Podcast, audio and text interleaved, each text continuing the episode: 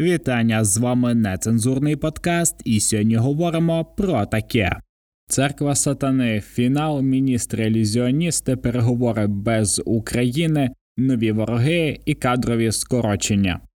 Добрий день, дорогі наші всі. Якщо ви мене чуєте, значить наступних 30 хвилин ми з вами будемо трошки з матюками, трошки з гумором, трошки з іронією говорити про події та новини, які відбуваються навколо нас. І, звичайно, що не забудьте підписатися на наш подкаст на зручних для вас подкаст-платформах. Ну ми будемо починати і будемо говорити про МПшників, про такий невеличкий відділ КГБ російського, який досить впевнено, досить стабільно працює на території нашої країни протягом багатьох років, ще від розвалу Савка, і під час цього самого Савка, який став от кодлом поширення цієї наволочі, яка видає себе за релігійну структуру, але тим не менше, якраз коли почалася війна, дуже багато людей раптом зрозуміли, що виявляється московський патріархат, як і будь-яка російська структура, людина. Особа, там неважливо це фізична, там якась особа, чи може юридична, чи компанія, чи Бог його знає що, є агентом впливу Російської Федерації.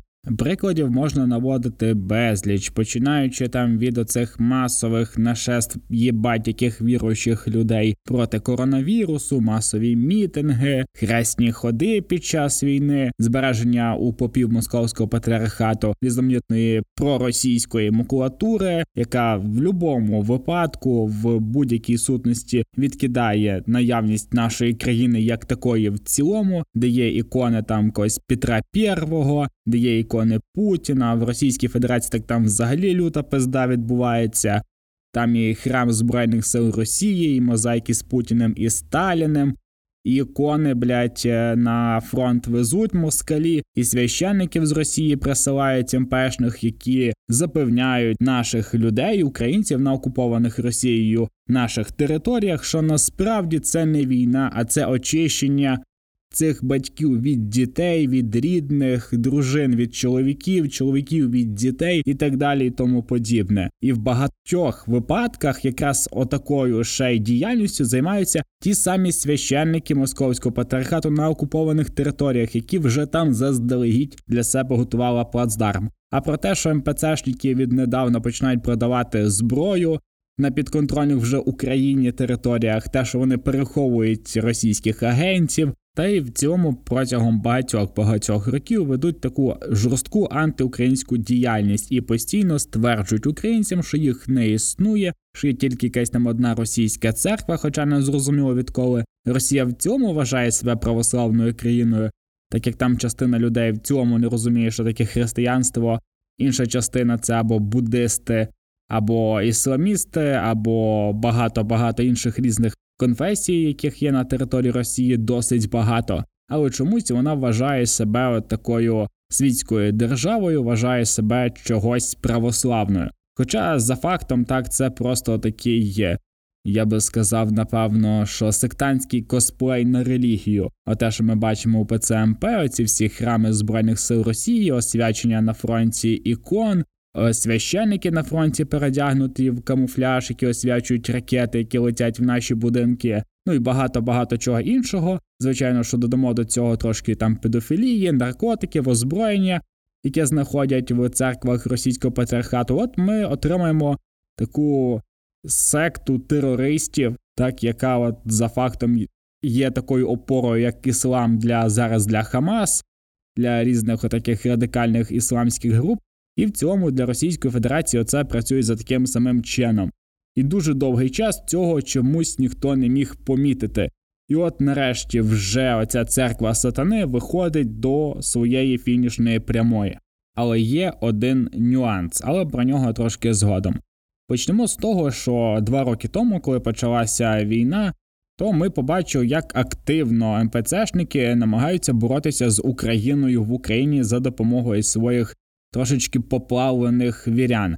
Але це не їхня вина, там з релігією заливалося дуже багато різного лайна, яке вони могли би не почути, якщо б ходили до церкви українського патріархату, але вже менше з тим.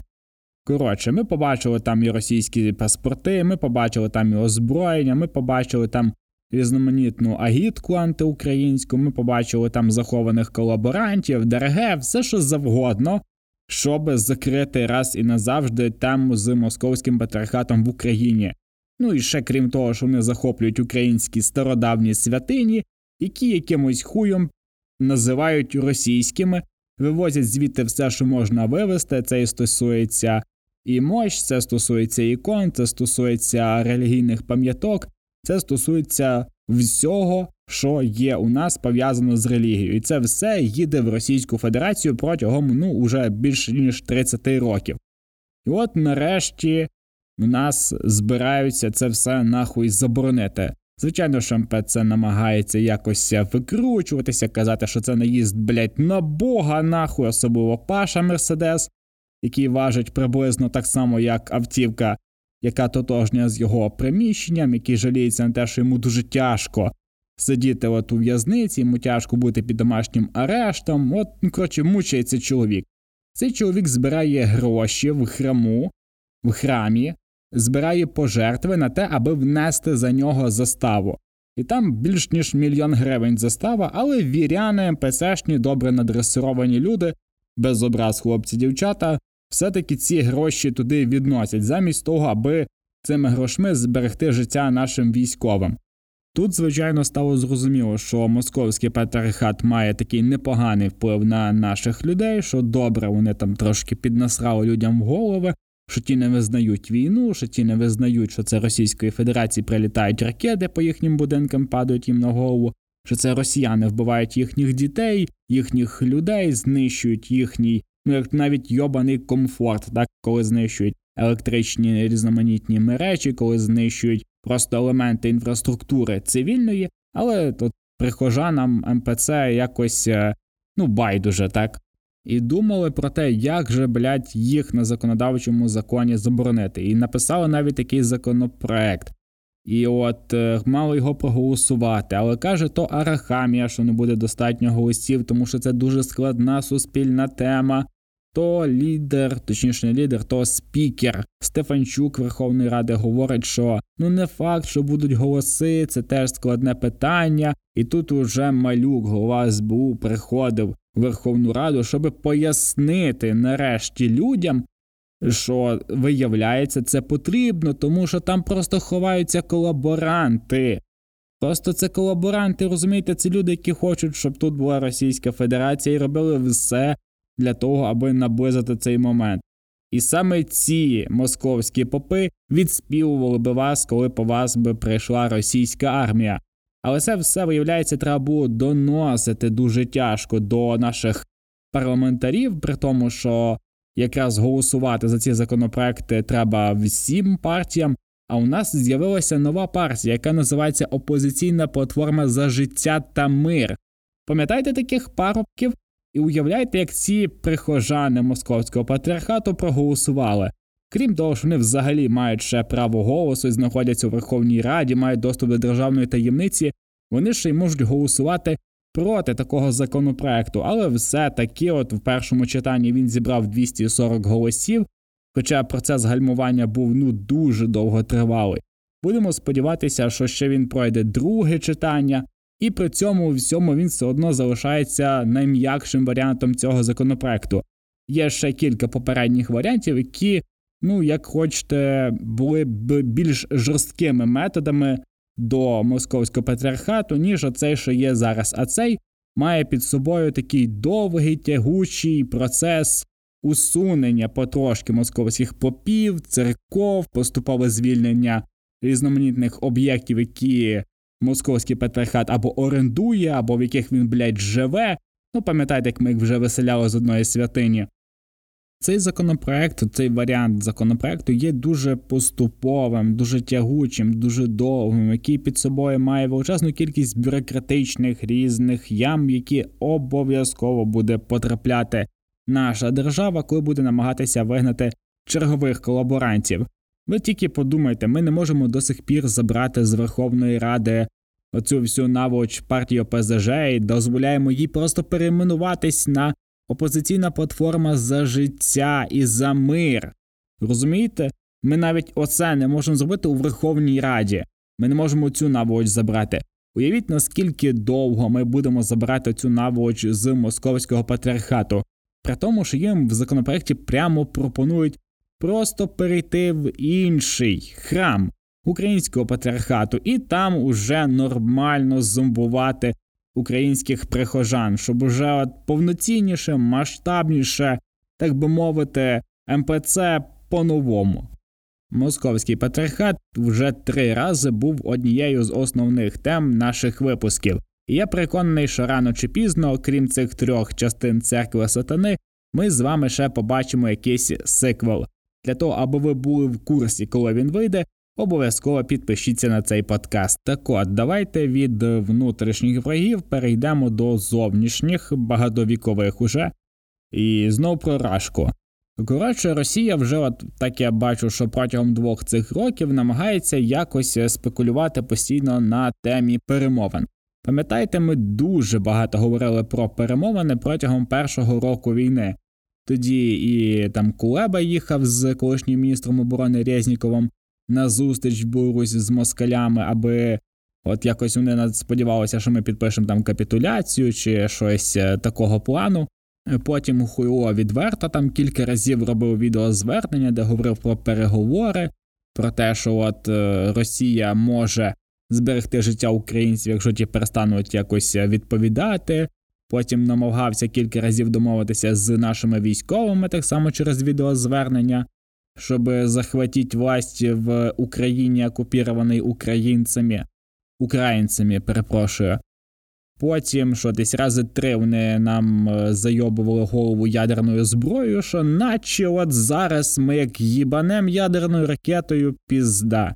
І там і Джозеф Байден казав, що Путін, ну, типу, трохи дає дуба, коли говорять про ядерну зброю. І Зеленський, і там генсек НАТО, кожен, блять, йобаний раз говорить про те, що не дай Боже допустити ескалацію, коли Росія використає ядерну зброю. Ой, людоньки, що ж ми будемо робити, якщо Путін вирішить нанести ядерний удар по Україні? Так якого хуя взагалі от он переживає, ну наче це їхня робота розрулювати такі ситуації. Це було незрозуміло ще з початку війни і не є зрозумілим і досі. Хоча зараз от представник е, ООН в Ізраїлі точніше, представник Ізраїлю в ООН е, недавно сказав, що ну нахуя нам цей генсек ООН, якщо він курва не розуміє, що таке тероризм, як з ним боротися, та й в цьому ООН, блять, як йобаний дід з Паркінсоном, то в один бік, то в другий бік, там занепокоєні, тут занепокоєні, а сама якось е, структура ну щось не здатна ніхуя зробити. Ну і нахабний оцей Ізраїль, так бач, у них якась така маленька там війнонька, але що вони собі дозволяють там можуть обстрілювати територію іншої країни, можуть просто там нищити величезну кількість цивільних, можуть отако бикувати до НАТО. Я я, я в шоці, я не знаю. Українці отак би ніколи не змогли зробити. Ми дуже цивілізований народ. Ми більш європейські, чим будь-який європеєць у всьому світі. Бачите, у нас ми не можемо звільнити ОПЗЖшників, конфіскувати їхнє майно, тому що все має бути згідно закону. Ми не можемо одразу вигнати таємних агентів РФ, які вже не є таємними, які вже є абсолютно відкритими і відкрито лобіюють за країну, яка нас вбиває, кидає по нам дрони, шахеди, ракети, гіперзвукові кінжали, багато різного озброєння через день, а минулому році і кожен день, і це ще не наступила зима, тому що Росія там буде особливо активна. Але бачите, якось от все у нас має бути згідно закону, надзвичайно правова держава. Проте повернемося до перемовин. Вже зараз, майже через два роки, Російська Федерація не може вже собі дозволити ще спроб домовитися з Україною напряму. Путін багато разів вмовляв там Зеленського, вмовляв багатьох інших лідерів країн для того, аби посприяти якось, аби трошки потиснути на Україну. І вже зараз Російська Федерація не може собі дозволити домовитися з Україною напряму аж ніяк. Тому що ну їх валяли отак е, хуєм по обличчі ну дуже довго Україна.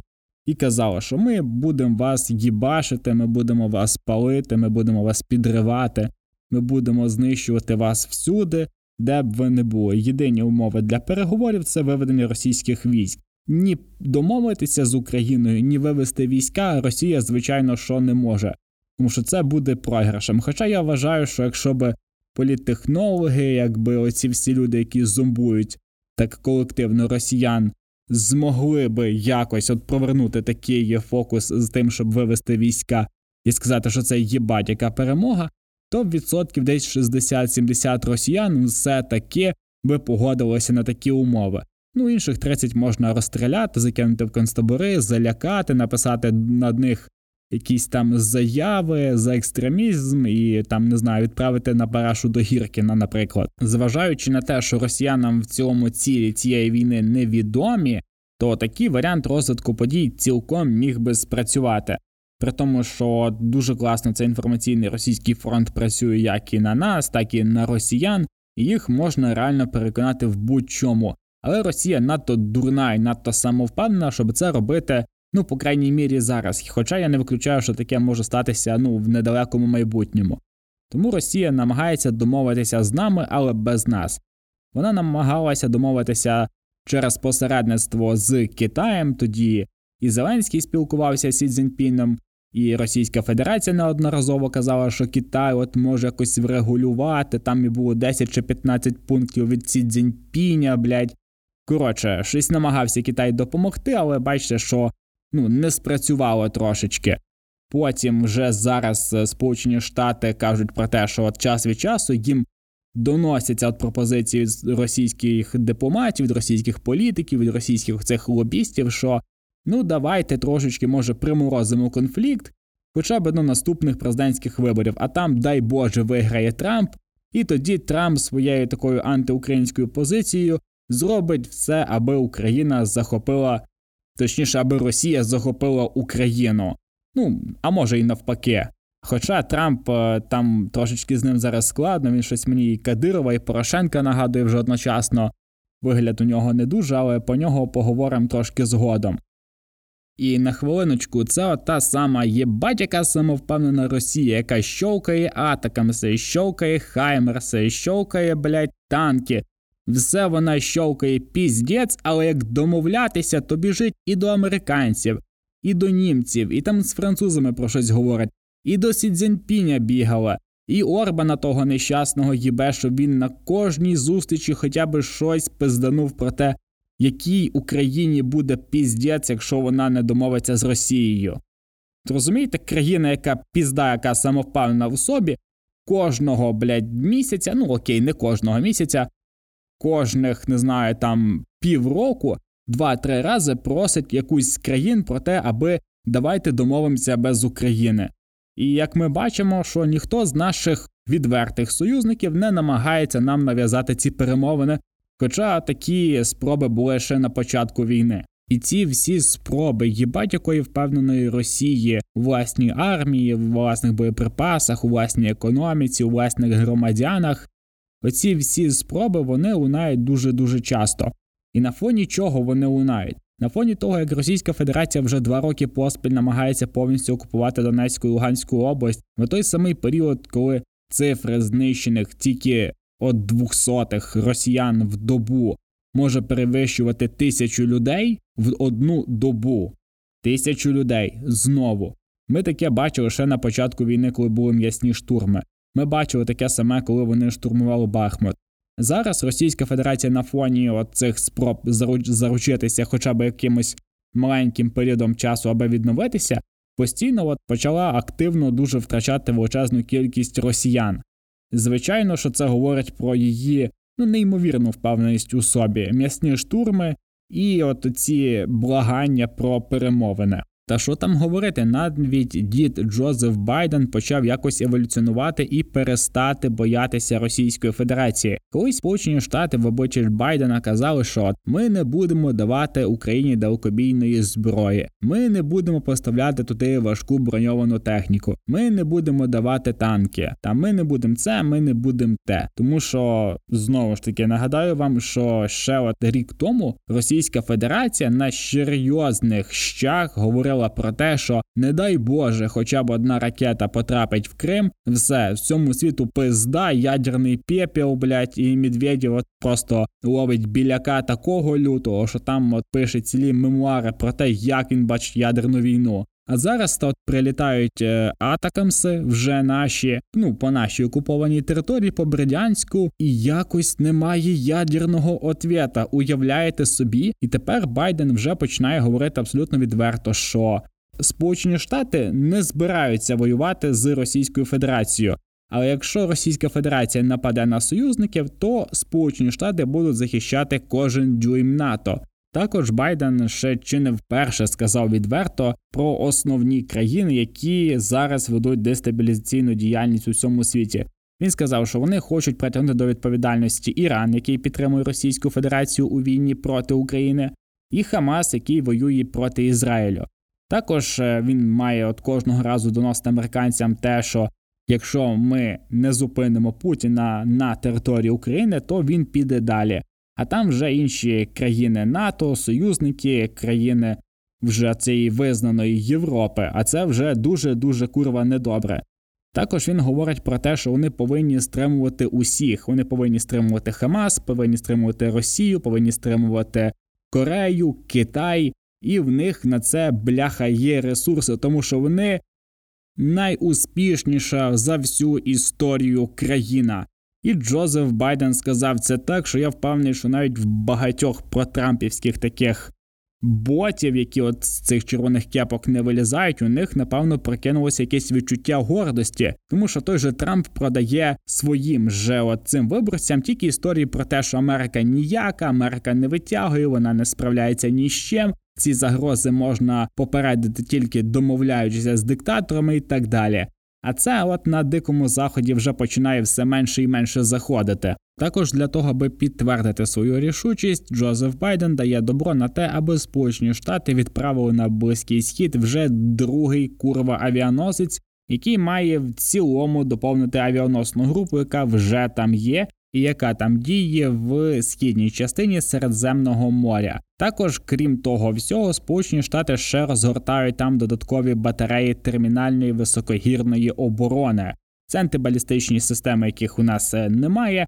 Також там є ще додаткові батальйони систем Петро для того, аби максимально посилити захист всього регіону. На жаль, у Україні поки що ми не бачимо такої інтенсивної от бачите, такого інтенсивного переживання за те, що ж буде відбуватися з Україною в ці холодні пори року, тому що Росія, так як відстала країна, все ще до сих пір сподівається на генерала Мороза, капітана Вєтра і на лейтенанта Болото. І от бачите, що хотілося б, звичайно, теж кілька авіаносів, аби зайшли в порт нашого міста Одеса, але чомусь поки що Джозеф Байден ще не наважився на це. А що стосується союзників Російської Федерації, на фоні того, як Російська Федерація купляє саме купляє собі союзників там. Чи за ресурси, чи за якісь територіальні поступки, як недавно Російська Федерація здала в оренду, як зазвичай вона це робить там близько 60 тисяч квадратних метрів під сільхозпродукцію для дружесної страни Китай яка от дуже подобається росіянам, які змушені торгувати буквально власною країною для того, аби ті дали їм хоча б якісь там fpv дрони, хоча б якось от намагалися лобіювати Російську Федерацію. Потім вона купляє собі трошки Туреччини, яка натомість забирає у них багато газу, багато нафти, багато різної сировини, яку зараз Туреччина купляє по дуже дуже дешевих цінах. І для чого це все? Росія це робить для того, аби собі штучно якось подовжити своє політичне життя на світовій арені. Спочатку Ердоган прилітає в Сочі, ручкається з Путіном, говорить про підтримку, говорить про знову ж таки піздець, яке глибоке поглиблення співпраці між Туреччиною і Російською Федерацією, так як це недавно було з Китаєм. А вже зараз от Ердоган зригнув чергову отаку регню, вибачте мене за слово, стосовно Сполучених Штатів і в цьому ситуації в Ізраїлі. Він сказав, що США не хочуть справедливості у світі, саме тому вони разом з Ізраїлем програють. Також він назвав Хамас визвольною організацією, яка бореться за захист власної землі. Кому ж то як не блять Ердогану знати про захист власної землі? Хотілося б взяти в нього консультацію з приводу власної землі, такого етнічного населення, як курди, і подивитися на політику знищення Курдистану, курдів в цілому протягом всієї каденції Ердогана. Хотілося б поговорити з ним про те, як Туреччина стала країною з найбільшою кількістю випадків фізичного населення над журналістками, навіть не журналістами. Журналістки часто піддаються арештам, судовим переслідуванням, переслідуванням від людей, які вважають державну політику правильною, і це не є якась там окрема історія, це систематичні ситуації, які відбуваються в Туреччині. І ми бачимо, що навіть якщо ця людина будує у нас завод Байрактар, то це аж ніяк не говорить про те, що він не розуміє Путіна. Він чудово його розуміє. Він розуміє те, що ну є якийсь отак народець, як вважає Путін. Є Україна, яка заважає цьому концепту існування Російської Федерації, і так само в Ердогана є такий же концепт. Він думає про свій тюркський світ, він думає про те, як курди заважають бути йому нам великим якимось правителем. І отут цих двоє людей чудово знайшли один одного. Також після заяв Ердогана про те, що він підтримує Хамас, що вони воюють за свою землю, він скасував свій візит в Ізраїль і всі візити всіх посадових осіб Туреччини до Ізраїлю. Ну і до цього челенджу от е, з наших ворогів, там крім Путіна, Ердогана, Сі Цзіньпіня, Кім Чен Іна, ну цих всіх е, недокраїн, над якими Російська Федерація тримає якусь е, першість, доєднався ще Дональд Трамп. Ну, звичайно, куди без нашого Make America Great Again, який вже готується до виборів у 2024 році, який говорить багато, говорить незв'язно. Дуже часто він говорить про якісь там метафізичні бутафорні речі, але це все одно якось спрацьовує, люди все одно його якось слухають. І тут він зригнув такого, що там був і Орбан в шоці, і сам, от, е, в принципі, президент Туреччини Ердоган, тому що він назвав Орбана лідером Туреччини і знайшов у нього десь там кордон з Росією. Незрозуміло про яку країну він говорив, чи то про Угорщину, чи то про Туреччину, чи то про Ердогана, чи то про Орбана. Але те, що Трамп трошки погано орієнтується в географії, трошки погано розуміє, які країни є в цілому на карті світу. Ну про це ми знали ще там з 2006 15-16 років, коли там Трамп ну лютої хуйні морозив. Ну, буває таке, але все-таки його люди слухають. Він говорить про те, що він би відвернув третю світову війну, яка точно буде. До цього всього от такого челенджу про третю світову доєднується ще Маск, звичайно що. І от зараз дуже так активно просувається наратив Третьої світової в Сполучених Штатах, і що тільки новий президент Сполучених Штатів зможе відвернути війну. Ну а якими способами ми прекрасно знаємо, Трамп їх неоднозначно і неодноразово озвучував то домовитися з Путіним, то домовитися з Естонією, з Росією, з Угорщиною чи то з Туреччиною, і от в цілому такий у чоловіка план. Трошечки про зникаючих міністрів від початку війни в Україні і в Китаї і в Російській Федерації є якась тенденція на те, аби зникали досить значущі люди для державної політики, для державної економіки, люди, які працювали там багато років, а зараз раптом кудись зникають. І от за останніх півтори роки е, зникло 9 топ-менеджерів, які працювали в компанії Лукойл при загадкових дивних е, якихось таких умовах. Також помирали люди, які працювали в компанії Лукойл, Новатек, Газпром, Транснефть і багато інших російських компаній.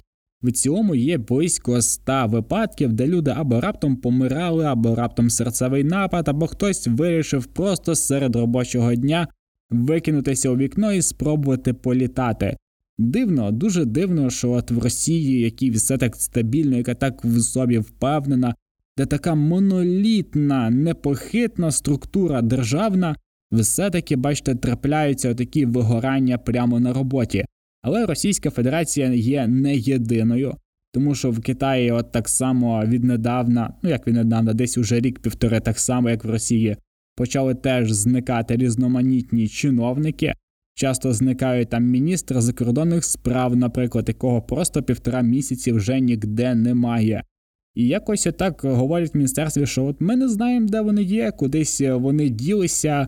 Ну, треба, напевно, міняти міністра. Давайте повернемо того, що був у нас ще в 2013 році, якраз тоді, коли Сі Цзіньпінь за фактом уже так прийшов більше до влади. Також там зникають ще й топові політики, якісь дивні чиновники, чиновники, які працюють якраз з оборонним сектором, з енергоресурсами в Китаї. Всього через три місяці після того, як зник міністр закордонних справ, кудись раптом зник цілий міністр оборони Китаю. Оце вже щось посерйозніше. Китай дуже сильно всіх підозрює, дуже сильно всім не довіряє, так само, як і Російська Федерація. І виявилося, що цей страх Російської Федерації бути знищеною, бути нарешті не тим, ким вона хотіла, він ще й настільки заразний, що прикинувся навіть на Китай. І от ми бачимо, як зараз ці дві країни починають з страху пожирати буквально своїх. Ну і це, звичайно, що не може не тішити. Ну і наостанок поговоримо трошки про скорочення державного апарату. Всі ми прекрасно знаємо, що у нас справді велика країна, там близько 40 мільйонів людей. Але в нашій державі вже на мільйонів десь 10-15 людей менше, багато хто не повернеться, а державний апарат, сука, просто величезний, і він не змінюється, він тільки додається. Ми плодимо там всякі набу, сапи, хуяпи, різноманітні суди, якісь прокуратури, Державне бюро розслідувань. Коротше, в нас є величезна кількість структур, які через свою кількість просто не можуть співпрацювати один з одним і не можуть адекватно виконувати свої функції. Ми знаємо, що у нас є судді на пожиттєвому утриманні. Ми знаємо, що у нас є там до 10, не знаю, оцих е, помічників депутата, помічників мера, помічників бля помічників і тому подібне лайно. З цим хотілося би трошечки закінчувати, тому що людей банально менше, і нам не потрібна така кількість держпрацівників. З чого будемо починати? По-перше, з вакантних посад. Це посади, на які надходять випади, на які надходять премії, на які іноді надходять зарплати, але цих працівників за фактом немає, їх просто не знаходять. Але постійно в бюджеті є на ці всі фантомні працівники звідкись гроші. У деяких відомствах цих посад більше ніж там 50, 60, а то навіть і 70%. Це просто гроші, які кудись якось ідуть, наче й на людей, які працюють, а наче їх там немає. Це не враховуючи премії, виплати, оклади і багато-багато різної хуйні, які люди, які працюють такі в цих відомостях, які є реальними, собі просто якось отак дивним чином нараховують. І найбільше таких посад це бюро економічної безпеки, як би не здавалося дивним, Державна соціальна сервісна служба, Національна служба здоров'я, звичайно, що вищий суд, звичайно, що управління державним боргом. Ці всі управління чомусь не мають стільки людей, скільки отримують грошей. Але чомусь все таки гроші туди йдуть. І хоча б з цими працівниками треба щось робити або заміняти їх, або просто нахуй позабирати ці всі вакантні міста і не давати за них гроші. Здавалося б, це абсолютно логічне і справедливе рішення, але чого ми приймаємо тільки зараз, коли ми починаємо під час війни рахувати гроші? Тому що, напевне, було так же добре отримувати просто мільйонні статки з державної роботи в той час, коли ти працюєш на 5-6 посадах, ну майже працюєш. В цьому оплата праці як складова реформи цілого державного управління є важливим елементом самого переговорного процесу про вступ до ЄС, тому що знаєте, що вони там хочуть, щоб все було правильно, щоб ніяких зайвих доплат, щоб всі люди таки працювали на роботі, уявіть собі ці європейці. Тому оця реформа найперша, точніше, це її перший крок, тому що далі вони будуть збільшувати обсяг працівників, які будуть підлягати цій фінансовій люстрації, якщо хочете.